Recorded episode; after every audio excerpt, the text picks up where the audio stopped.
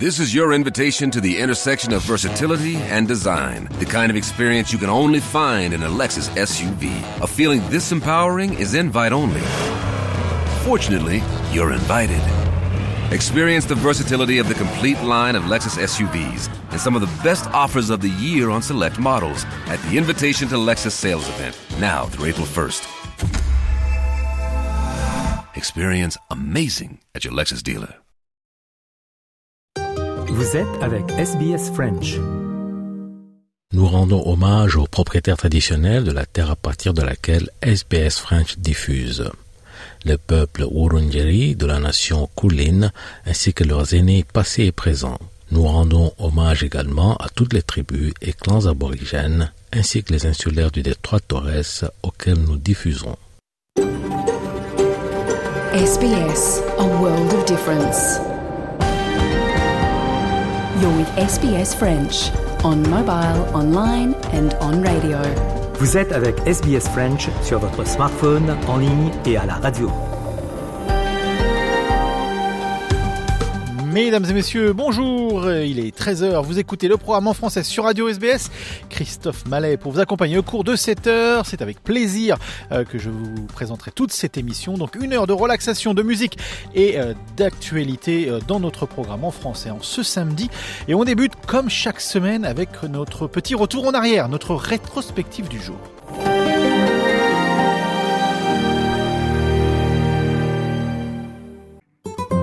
Vous êtes avec Radio SBS en français. C'est arrivé un 2 décembre, notre rubrique hebdomadaire sur les moments importants de l'histoire et direction l'année 1967. Aujourd'hui, dans notre rétrospective, Valentine Saboureau nous parle d'un exploit médical sans précédent. Elle revient avec les archives de l'AP et de la SAB News ainsi que de l'INA sur la nuit au cours de laquelle la première greffe cardiaque humaine a été réalisée. C'était en Afrique du Sud sous la houlette du docteur Barnard.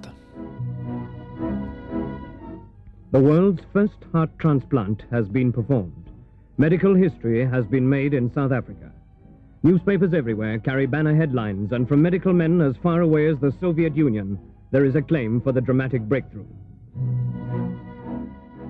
Dans la nuit du 2 au 3 décembre 1967, le monde de la médecine va faire un pas de géant, et c'est en Afrique du Sud, à l'hôpital Rutger du Cap, que l'événement se produit le chirurgien Christian Barnard et réalise en effet la première greffe cardiaque humaine, une prouesse chirurgicale porteuse d'un immense espoir pour des milliers de malades.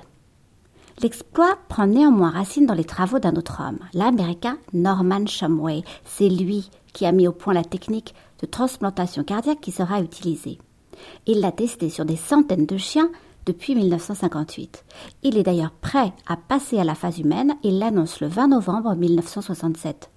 Le professeur Cabral se souvient. Ce fut une émotion euh, fantastique. Euh, beaucoup de gens travaillaient sur ce sujet, en particulier à l'hôpital Brousset, et euh, on attendait en fait que la première soit faite aux États-Unis. Mais aux États-Unis, la loi est stricte. La mort est prononcée lorsque le cœur a cessé de battre. La mort cérébrale n'est pas encore reconnue. En outre, la durée de conservation de l'organe, une heure à l'époque, nécessite que donneur et receveur soient dans le même hôpital. Le Sud-Africain va donc damer le pion à l'Américain et tenter sa chance le premier.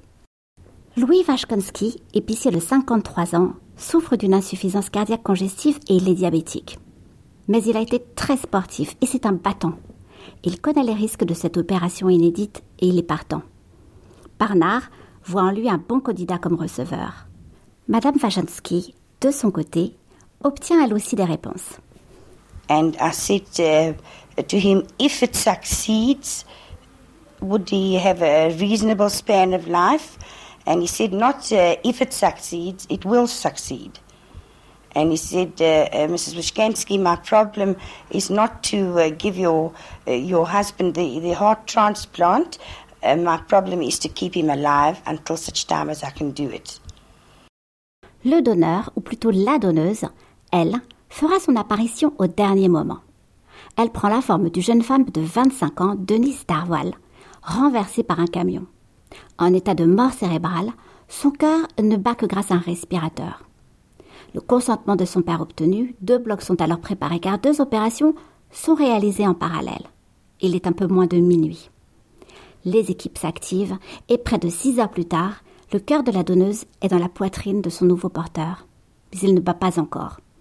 Il ne repart qu'après avoir été choqué.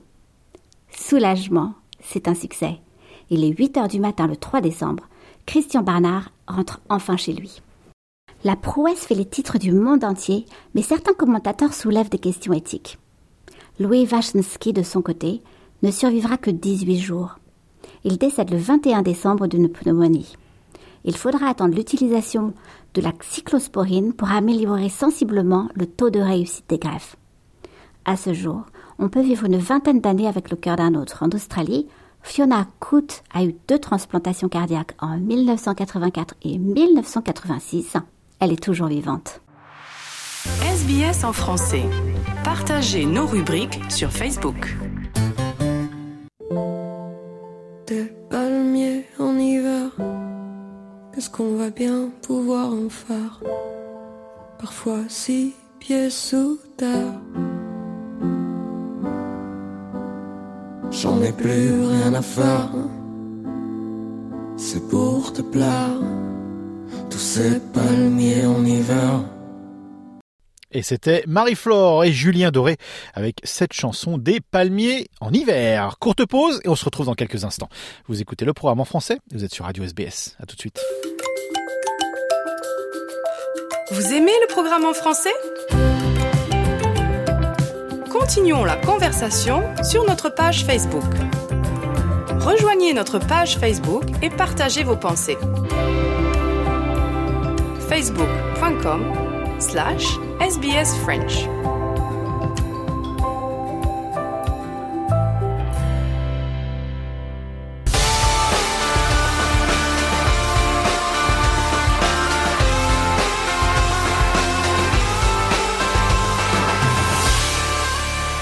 Reportage sportif maintenant dans l'émission. C'est une visite d'amitié entre deux élus, Barthélemy Dias, le maire de Dakar, et Stéphane Troussel, le président du département de la Seine-Saint-Denis. Eh bien, ils ont un point commun, le sport. Les Jeux Olympiques de Paris 2024 pour Stéphane Troussel et les Jeux Olympiques de la jeunesse de Dakar en 2026 pour Barthélemy Dias. Pour célébrer cette amitié autour des valeurs du sport, c'est à Saint-Denis, donc près de Paris, sur le chantier même du centre aquatique olympique que les deux élus se sont rencontrés. Des élus qui se tutoient qui s'appellent par leur prénom, c'est le début d'une belle complicité. Barthélémy Dias, maire de Dakar.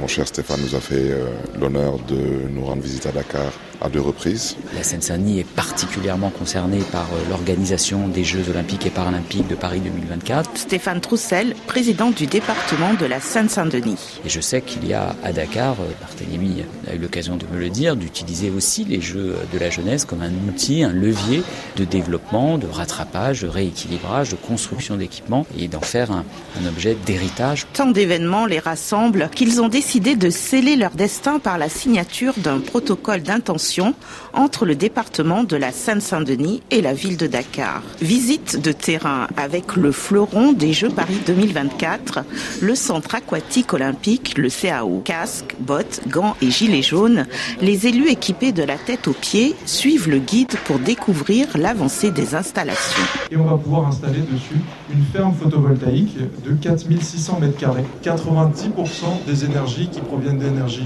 renouvelée ou renouvelable. Donc vous confirmez que c'est un bâtiment intelligent Oui. Ça vous fait rêver? Écoutez, ça ne me fait pas rêver, c'est que ça m'enchante. Ce que je salue surtout ici, c'est la volonté. D'abord la volonté politique, de voir que tout cela va profiter aux populations euh, du Grand Paris. C'est un bassin de 25 mètres par 10 qui peut proposer 4 lignes d'eau uniquement dédiées à l'apprentissage. On sait que ça pourra répondre à cette problématique. Et Aujourd'hui, en Seine-Saint-Denis, nous avons un sixième sur deux qui ne sait pas nager à l'entrée au collège.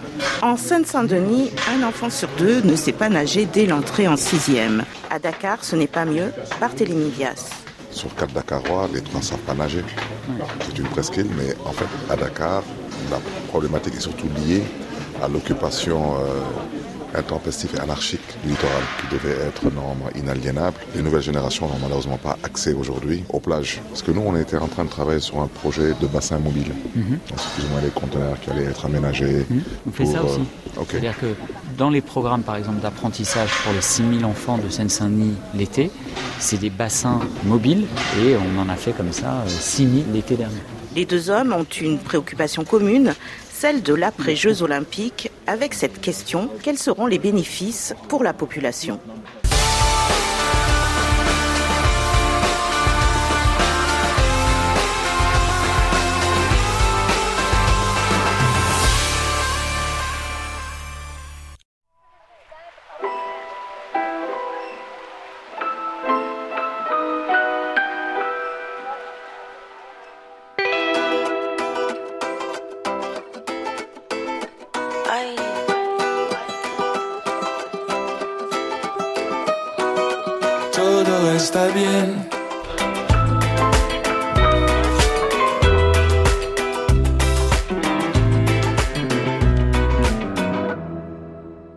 Reconnu, c'était Yannick Noah, la grande star du tennis français, dernier vainqueur masculin euh, d'un grand chelem, je vous le rappelle. Mais Yannick Noah, c'est également un chanteur et cette chanson, Todo está bien. Vous écoutez le programme en français? Vous êtes sur Radio SBS, à tout de suite.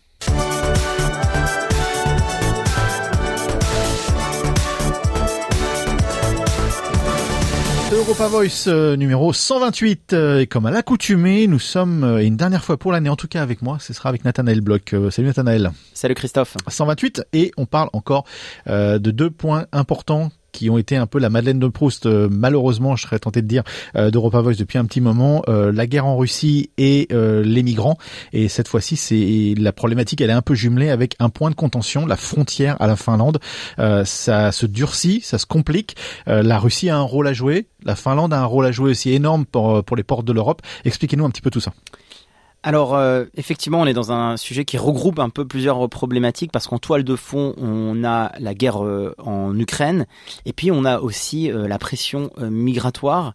et Mhm. notamment l'arrivée de migrants depuis le, le Moyen-Orient. Et tout ça, c'est conjugué dans un épisode de tension qui est en train de trouver son paroxysme avec la Finlande, donc un pays limitrophe hein, de la Russie, qui menace. Et un pays avec une histoire compliquée avec la Russie et aussi. une histoire aussi de Plus que compliquée. Oui, une histoire de de, de, de territoire. J'allais employer le terme de, colonisation, mais c'est mais c'est plus juste de parler de, territoire. Euh, mais voilà, une Finlande en tout cas qui menace de fermer totalement le seul poste frontière qui est encore euh, ouvert actuellement euh, avec la Russie. Donc c'est encore une euh, un autre ajout euh, de difficultés pour la Russie euh, dans ce contexte-là et aussi pour l'Europe parce qu'il va bien falloir euh, que l'Europe euh, gère aussi ce nouveau point de contention. Donc ça c'est la, la première chose. Et puis la deuxième chose qu'il est important de mentionner, Christophe, c'est que tout ça s'inscrit aussi avec en toile de fond l'Alliance Atlantique, l'OTAN et les différents mouvements et intégrations de pays dans l'OTAN depuis le début de, de la guerre en Ukraine-Russie. Alors c'est pour ça que ce sujet regroupe énormément de choses. Euh, on va déjà parler du rôle de la Russie dans tout ça. Euh, il y a eu pas mal de rumeurs, vrai, pas vrai, je sais pas, on est on n'est pas là-bas pour voir, mais euh, que la Russie faciliterait le transport des migrants euh, pour pouvoir augmenter la pression sur l'Union européenne. Donc utiliser les migrants non pas comme bouclier humain, on pourrait dire, mais comme arme en tant que telle pour pouvoir mettre une une, une pression, une différent type de pression. C'est un nouveau type de guerre entre guillemets euh, avec l'Union européenne. Qu'est-ce qu'on sait de ça exactement? Alors, on sait d'abord, euh, de par l'observation, euh, que pour le colonel Pete Canity, qui est le responsable des affaires internationales au- auprès des gardes frontières, donc euh, euh, un haut gradé euh, finlandais. Et Monsieur garde frontière. Le Monsieur garde frontière, exactement, que effectivement, on observe depuis euh, quelques jours, depuis le début du mois de novembre, une augmentation du nombre de migrants à, ce, à ces points de passage de frontières entre la Russie et la Finlande. Alors pour l'instant, les chiffres ne sont pas extraordinairement euh, grands, mais comme on le dit souvent à Europa ce qui est important, c'est pas l'image à un instant T, c'est la progression. Et ça, les gardes frontières finlandais l'observent depuis euh, quelques semaines euh, déjà. Et puis, il faut aussi avoir en tête que ce qui est en train de se passer, ça remet en mémoire pour les Finlandais certains épisodes de, milliers des années euh, 2010 où on avait eu un nombre important de demandeurs d'asile qui avaient franchi cette frontière entre la Russie et la Finlande en dépit d'un accord entre les, deux pays à l'époque, où chacun est responsable du filtrage et des passages de son côté de la frontière pour ne pas laisser passer de migrants qui n'ont pas de papier en règle. Donc c'est une, une, c'est une frontière qui est extrêmement bien gardée entre la Russie et la Finlande, où chacun est le garant, chaque pays est le garant que si un migrant n'a pas de papier en règle, il ne peut pas passer de l'autre de l'autre côté. Mais ça c'est vrai encore aujourd'hui si les lois étaient respectées à la, à la lettre. Ça c'est encore vrai aujourd'hui Christophe et c'est pour ça que ça fait réagir euh, les hauts gradés, les politiques finlandais, c'est qu'ils observent comme de par hasard depuis le début euh, du conflit en Ukraine et, et surtout depuis l'adhésion il y a quelques mois de la Finlande euh, à l'OTAN, un non-respect de cet accord-là, une augmentation du nombre de ces migrants illégaux et surtout un changement de la nature de ces migrants euh, pas forcément russes, mais aussi moyen-orientaux. Et donc la Finlande accuse à peine à demi-mot la Russie d'instrumentaliser la question mmh, euh, de faciliter le transport hein, d'un bout d'un pays à l'autre. Exactement, de faciliter ce transport-là et euh, d'instrumentaliser vraiment hein, la, la détresse migratoire pour mettre une pression sur la Finlande qui, jusqu'à présent, encore une fois, avec la Russie, avait des relations non pas apaisé, hein, puisque depuis le début du conflit en, Ukraine, les relations sont tendues, mais en tout cas des relations euh, où euh, il n'y avait pas cette question migratoire qui pourrait mettre en péril le statu quo actuellement à l'œuvre entre la Finlande et la Russie. Et la réaction de la Finlande dans tout ça, est-ce que la Finlande a besoin de l'Europe? Euh, est-ce que l'Europe aide euh, ou aidera ou devrait aider euh, la Finlande? On sait que jusqu'à l'année dernière, la Finlande avait une première ministre qui était très présente sur les réseaux sociaux, qui était très présente sur la communication. Là, on entend un peu moins parler hein, de, la réaction finlandaise. Qu'est-ce qu'on en sait aujourd'hui? Bah, D'abord, on sait juste sur ces épisodes-là, Christophe, que il y a ces problèmes à la frontière, mais en plus, ils s'inscrivent dans un contexte où les autorités finlandaises euh, observe aussi depuis quelque temps, par exemple, un nombre, une augmentation du nombre de cyberattaques euh, venant de la Russie. Donc, ça s'inscrit dans un contexte de déstabilisation globale du voisin russe par rapport euh, à la Finlande, avec encore une fois en toile de fond euh, cette trahison vue par les Russes. Hein. Enfin, c'est d'un point de vue russe, la Finlande qui euh, qui rejoint l'OTAN, c'est une pure et simple trahison. Ah oui, c'est c'est vous avez choisi votre votre camp d'une certaine façon. Du côté de la Finlande, en fait, aussi, il faut bien comprendre, hein, et, ça, j'encourage tous nos auditeurs d'Europa Voice à aller lire une interview extrêmement intéressante du, président de la, Finlande. Euh, Sauli Niinisto qui a été donnée à nos confrères du Monde il y a quelques mois de cela, où il explique en fait les raisons de l'adhésion de la Finlande à l'OTAN et il donne véritablement, euh, c'est un plaidoyer hein, en faveur euh, d'un rapprochement de la Finlande euh, avec avec avec l'OTAN. Il dit par exemple nous ressentons un grand soulagement après l'adhésion avec l'OTAN et je conseille de lire cet entretien qu'il avait donné au Monde parce que ça montre véritablement que cette adhésion dans l'OTAN elle a été accélérée, elle a été fast-trackée de par le conflit avec euh, euh, la Russie et elle s'explique en partie euh, parce que la Finlande a besoin du bloc de l'Alliance Atlantique et donc aussi en arrière-fond de l'Union européenne pour faire face aux défis que la menace russe présente pour eux. Il y a des éléments intéressants aussi dans cette interview. la conscription est encore obligatoire, Christophe, en Finlande. Donc ce qui fait que la Finlande aussi, pour l'OTAN, j'allais dire, a une armée qui est opérationnelle. Et ça, il faut pas l'oublier. Hein. L'OTAN, euh, c'est pas euh, la maison des bisounours, c'est aussi euh, une maison qui euh, a un intérêt à voir certaines armées ou certains pays rejoindre son alliance militaire. Et la Finlande, malgré sa petite taille, a une opérationnalité au niveau de son armée extrêmement importante. et d'ailleurs, le, le, président Ninisto avait un petit peu nargué les Allemands en disant que le pays était plus de 15 fois plus petit que l'Allemagne mais avait une force de frappe en termes de nombre de militaires euh, euh, prêts au combat beaucoup plus importante par exemple qu'un pays comme l'Allemagne. Et donc ça faut pas non plus l'oublier. C'était pour évidemment pour la Finlande a un intérêt de rejoindre l'OTAN, mais pour l'OTAN euh, avoir la Finlande, l'armée finlandaise avec cette frontière la, frontière russo-finlandaise, elle est extrêmement importante, Christophe. C'est une frontière extrêmement étendue. C'est en, plusieurs centaines de milliers de, de, de, de, kilomètres. Et donc, ça a aussi un intérêt pour l'OTAN d'avoir la Finlande au sein euh, euh, de l'Alliance Atlantique. Alors dernier élément sur euh, cette question, je vais élargir le débat. Ça fait plus de 600 jours que la Russie a attaqué l'Ukraine physiquement sur le contexte qu'on connaît à l'heure actuelle. On sait que ça ça dure depuis beaucoup plus longtemps le conflit, mais là sur ce conflit-là, plus de 600 jours, on sent que ce conflit quoi qu'on le veuille, va redistribuer les cartes sur ce côté, euh, sur la sur la face est de l'Europe, c'est sûr et certain. Les, les, éléments comme la Finlande joint l'OTAN, ça fait un moment que la Finlande voulait euh, rejoindre l'OTAN, ça, comme vous l'avez si bien dit en, franglais, fast-tracké euh, cet élément-là. Forcément, cette cette guerre laissera une empreinte, va changer géopolitiquement cette partie, la partie est de l'Europe. Oui, en fait. Euh, on pensait que ça allait être une guerre éclair, une dizaine de jours. On en est à plus de 600 jours. On se rend compte que euh, dans les livres d'histoire, ce sera un moment clé. Bah, c'est un moment clé et puis c'est aussi un moment clé. Je pense qu'il faut mettre euh, ce contexte de, guerre maintenant qui dure hein, entre, la, Russie et l'Ukraine avec un contexte aussi de changement des gouvernements et ça fait sûrement une bonne transition pour notre prochain sujet, mais un changement des gouvernements aussi au sein de l'Europe.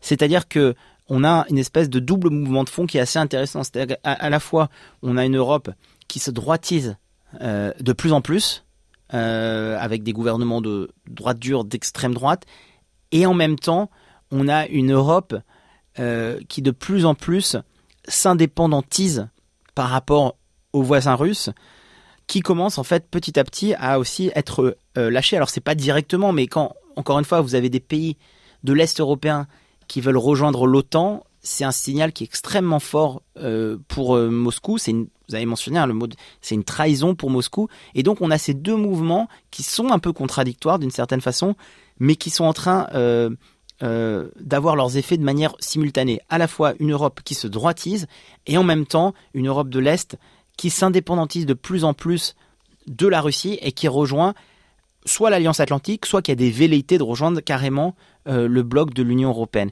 Et donc ça va être extrêmement intéressant de voir, on a aussi des élections européennes en juin prochain, en, juin 2024, bah de voir en fait comment les cartes même vont être redistribuées au sein des, du Parlement européen par rapport à ces deux mouvements de fond. Est-ce qu'on va avoir un Parlement européen qui va être aussi à l'image des gouvernements en Europe euh, plus à droite Est-ce qu'on va avoir un, Parlement européen euh, qui va être sur une ligne plus à gauche pour contrebalancer ces, gouvernements à droite? Mais en tout cas, on a une Russie, on sent, on a aussi une Russie de plus en plus isolée euh, sur cette scène européenne et qui a fait le pari de cette guerre d'usure. Et peut-être que sur le terrain militaire, il y a certaines victoires. En tout cas, sur le terrain politique, il semble que la victoire est plutôt pour euh, les alliances libérales, mhm. démocratiques, que sont à la fois l'Alliance Atlantique et l'Union européenne. Mais pendant un, bon moment, les Russes aussi tenaient une grosse partie de, de, l'Europe et de, cette frontière avec leurs ressources, avec l'énergie, avec le gaz. Ça, aujourd'hui, les pays qui veulent s'émanciper, faut aussi qu'ils prennent partie de s'émanciper d'une ressource facile qui était le gaz russe. Donc c'est ce que l'Europe doit aussi apporter à des pays qui, veulent s'émanciper, casser ce lien avec la Russie. Oui, exactement. Et puis la Finlande, bah, pour juste revenir sur, l'exemple de la Finlande, euh, parce que c'est euh, le sujet d'aujourd'hui. Euh, la Finlande, par exemple, a totalement n'a plus aucune présence. Il n'y a plus aucune présence d'entreprise finlandaise depuis un an, depuis euh, un an après le, début du conflit. C'est quand même un des seuls pays, euh, malgré sa petite taille, qui a complètement rompu euh, ses liens économiques avec la Russie. Il y a l'ambassade de Finlande aussi, juste, et c'est pas qu'anecdotique, qui a fermé le consulat, pardon, qui a fermé à, Saint-Pétersbourg. donc, on, voit aussi un, petit à petit quand même ces pays qui sont en train de continuer à exister sans avoir absolument plus aucun lien, ou en tout cas s'émanciper complètement de relations, qu'elles soient politiques, culturelles et économique avec la Russie.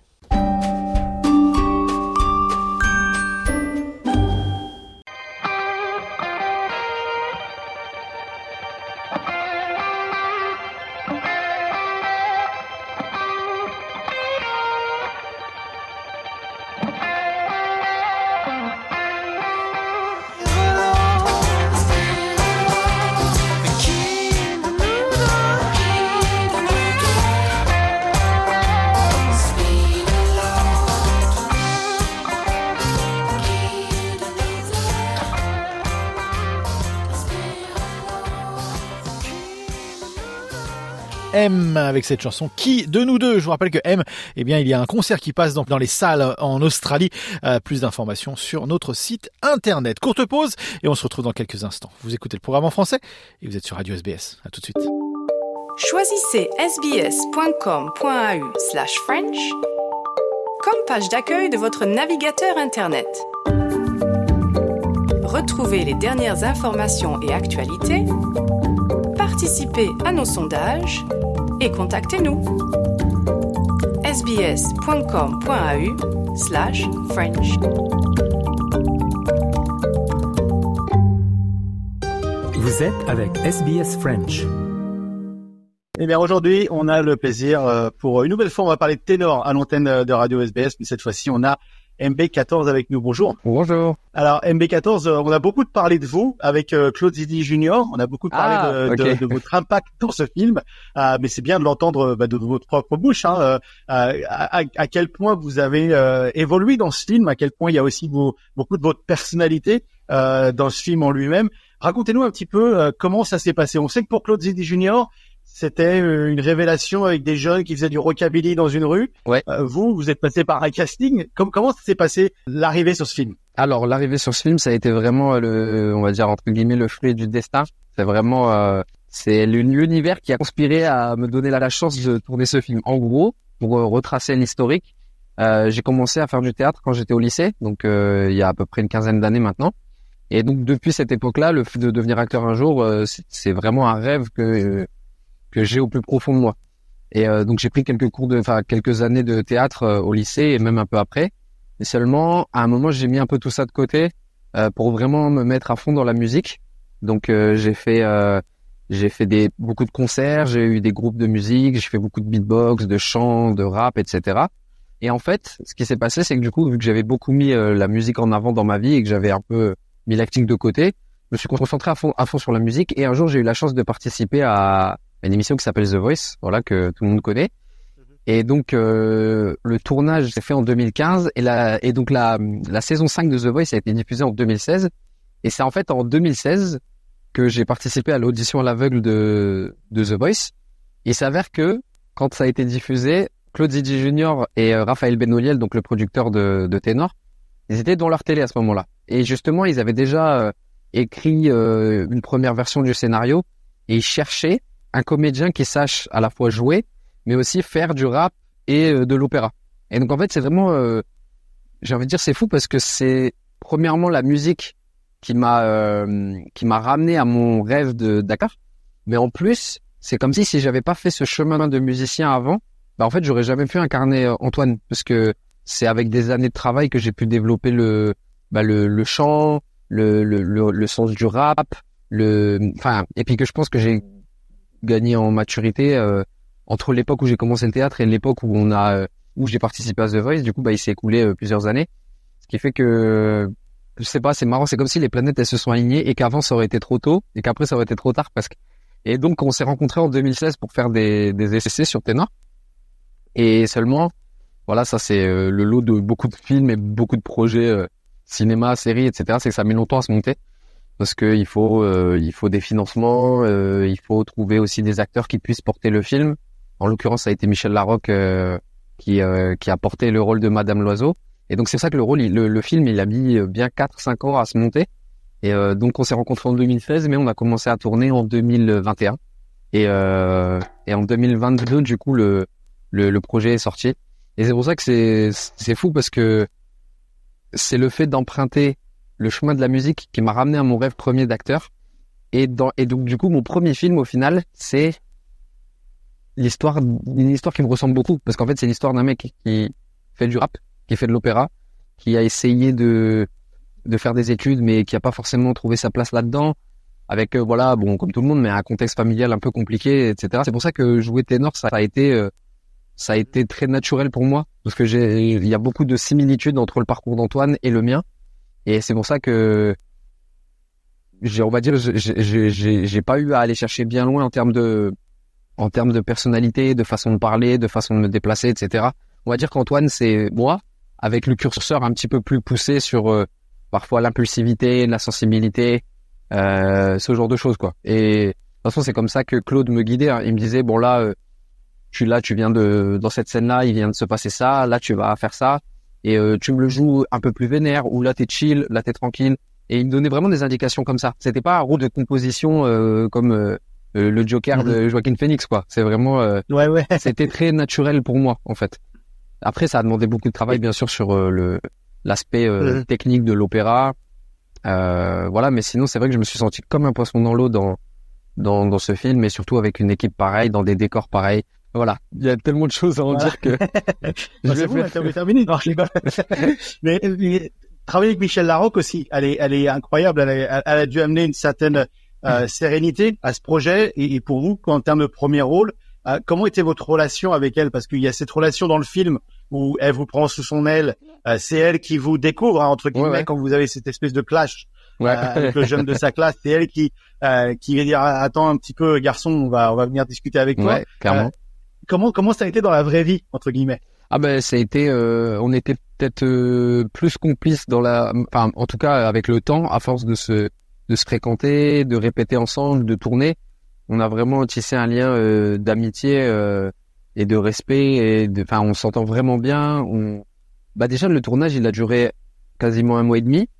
Euh, avant le tournage on avait fait des répètes ensemble donc euh, on était très, on, on s'entendait vachement bien et dès, les premiers jours parce qu'il faut savoir que le premier jour de tournage c'était à l'Opéra Garnier avec euh. Michel Larocque, Roberto Alagna, Stéphane Debac, dans un plan séquence sur la scène de l'Opéra Garnier. Donc c'était vraiment un saut dans le vide pour moi presque. Et, et, et ah, ah, ouais, quand même de la pression quoi. Euh, mais pourtant ce jour-là, voilà, elle a été vachement, euh, elle a toujours été très, enfin, je sais pas comment expliquer, très euh, sympa, très encourageante, Bienveillante. donner des conseils, bienveillante. Voilà, c'est le mot que je cherchais. Toujours très bienveillante avec moi et euh, et puis voilà, c'est quand même, euh, on n'a pas le même âge, on n'a pas le même CV, on n'a pas la même carrière. Moi, je suis un débutant, je suis un novice au moment où on tourne ténor. Elle, elle a déjà euh, plus de 35 ans de métier derrière elle, euh, que ce soit en tant qu'actrice ou réalisatrice. Et à aucun moment, j'ai senti ce truc de je suis une actrice du cinéma français et toi, tu es un, tu es un débutant. Jamais. Et c'est ça qui fait que, enfin déjà, c'est, en fait, c'est pas étonnant qu'elle ait ce, ce rayonnement-là et ce succès-là auprès du public en France et qu'elle ait ce, euh, cette longévité. Parce qu'en fait, je pense qu'au-delà du talent artistique qu'elle a, c'est que c'est une, c'est une, vraiment, c'est une super actrice. Euh, humainement aussi, elle représente quelque chose et elle incarne quelque chose qui fait que on peut que ressentir quelque chose de positif pour elle. On peut que se sentir bien en sa présence. On peut que être encouragé et avoir envie de se dépasser. Et voilà, elle est vraiment bienveillante et et euh, et donc il y a eu le tournage qui s'est super bien passé avec elle. Et en plus après le, le tournage, bah il y a eu les avant-premières, il y a eu une tournée d'avant-première dans toute la France. On a été dans le sud, dans le centre de la France, on a été à Paris, on a été, enfin, on a pas mal bougé. Et donc on a passé beaucoup de temps aussi euh, ensemble euh, dans les trains, dans les vannes, euh, dans les dans les cinémas pour présenter le film, dans la promo aussi. On a fait beaucoup de promos, euh, promo radio, presse, euh, télé. Et donc on a passé beaucoup de temps ensemble en fait à rigoler, à apprendre à se connaître, à discuter. Ce qui fait que maintenant, bah même si on, en ce moment depuis on se voit beaucoup moins souvent parce qu'elle travaille, parce que je suis occupé aussi. On a chacun nos nos vies et nos emplois du temps, mais on s'envoie souvent des petits messages sur WhatsApp. Euh, on Enfin voilà, on est, je sais pas comment expliquer, c'est vraiment bienveillant et c'est, on s'entend super bien. On, on peut dire qu'on a, c'est une belle amitié ensemble quoi. Et, euh, et ça c'est à jamais. Elle d'ailleurs, elle a accepté aussi d'être euh, ma marraine pour les la révélation des Césars en janvier 2023. D'accord. Et, euh, et c'était un, enfin c'est une chance pour moi qu'elle ait accepté et qu'elle m'a accompagné sur cette soirée. Et c'est vraiment une belle personne. C'est une belle personne et c'est Ah, une super, comédienne super. formidable. Et, et elle a beaucoup œuvré pour que ce film se fasse et qu'il se passe comme ça et pour euh, incarner Madame Loiseau au mieux. Et, et c'est pour ça que Ténor sans elle, ça aurait pas été possible, quoi, en fait. Est-ce que ça a été dur pour vous euh, quand on a un rôle aussi proche entre guillemets de la réalité, mais qui vous colle quand même à, à la peau On, on sent que c'est vraiment quelque chose qui, qui est proche de- d'une certaine réalité pour vous. Est-ce que c'était dur de laisser Antoine partir après avoir filmé, après avoir fait la promo? Bon, on est encore là, on est en train d'en parler.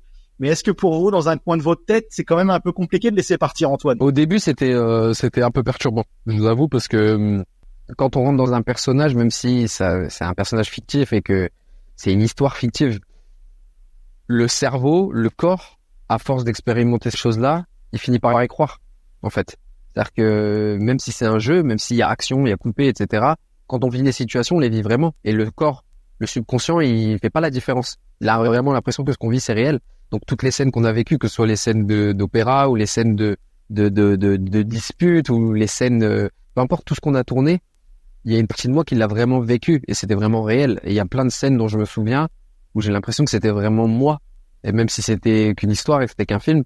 Et c'est pour ça que, en plus, bah voilà, j'étais, euh, je, je sais pas comment expliquer, j'étais habillé très streetwear avec euh, des pulls à capuche, des survêtes, une paire de chaussures que j'ai gardées d'ailleurs. euh, de Air Max. En fait, c'était ça, c'est que j'ai gardé plein de petits artefacts euh, du tournage. J'ai gardé une montre Casio, bon qui euh, le bracelet il s'est il s'est cassé maintenant, mais il faut que je la répare. Mais j'ai toujours la montre, j'ai toujours le, les les chaussures, j'ai toujours par exemple, il y a un moment Antoine, il est il a une convocation pour le l'atelier de chant lyrique de l'Opéra de Paris. Oui. Et ben, j'ai gardé toutes ces, ces convocations, des, des lettres manuscrites. J'ai gardé plein de petites pièces comme ça du film parce que c'est ça y est, c'est une expérience qui m'a marqué à vie et, et, et, je suis tellement heureux et reconnaissant d'avoir fait ce film.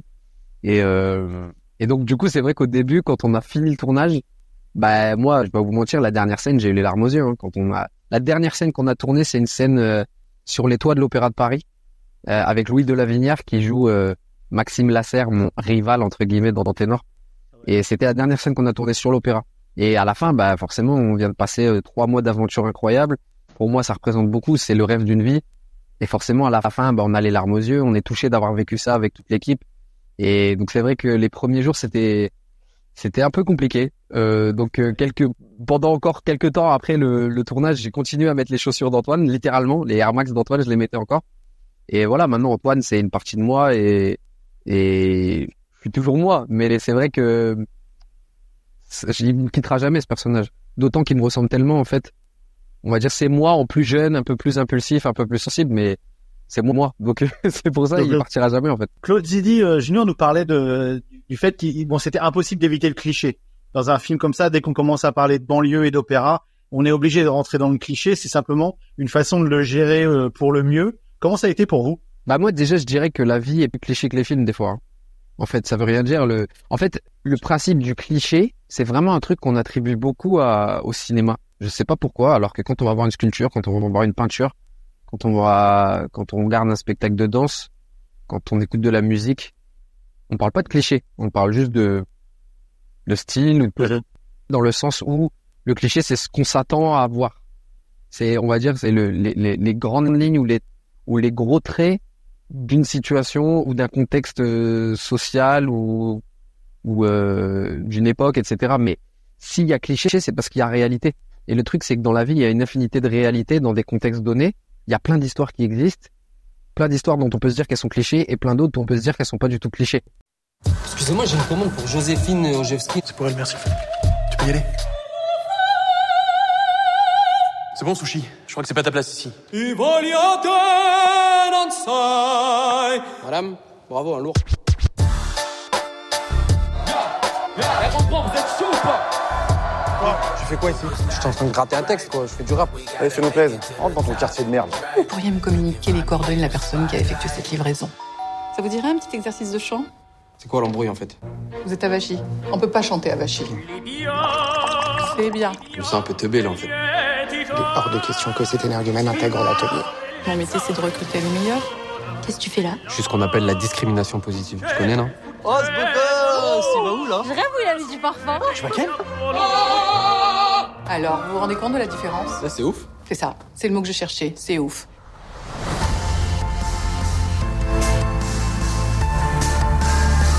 C'est quoi le souci? Tu réponds plus au téléphone, tu lâches des vues. Comme ça, tout nous respecte. On nous mentant depuis le début.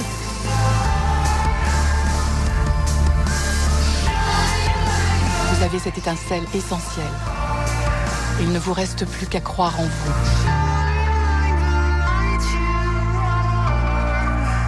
J'ai un petit cadeau pour vous. Pour nous, dans le rap, c'est vraiment une légende, quoi. C'est comme Pavarotti. De Pâques. Tupac.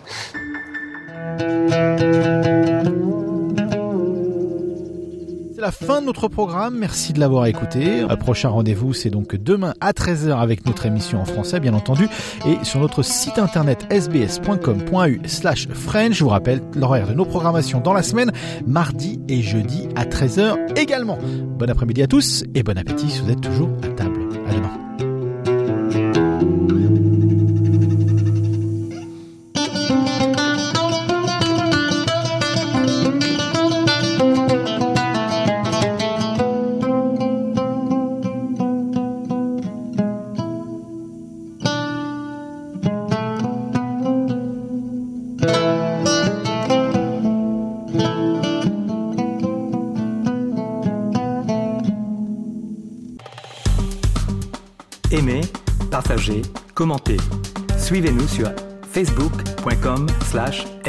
French.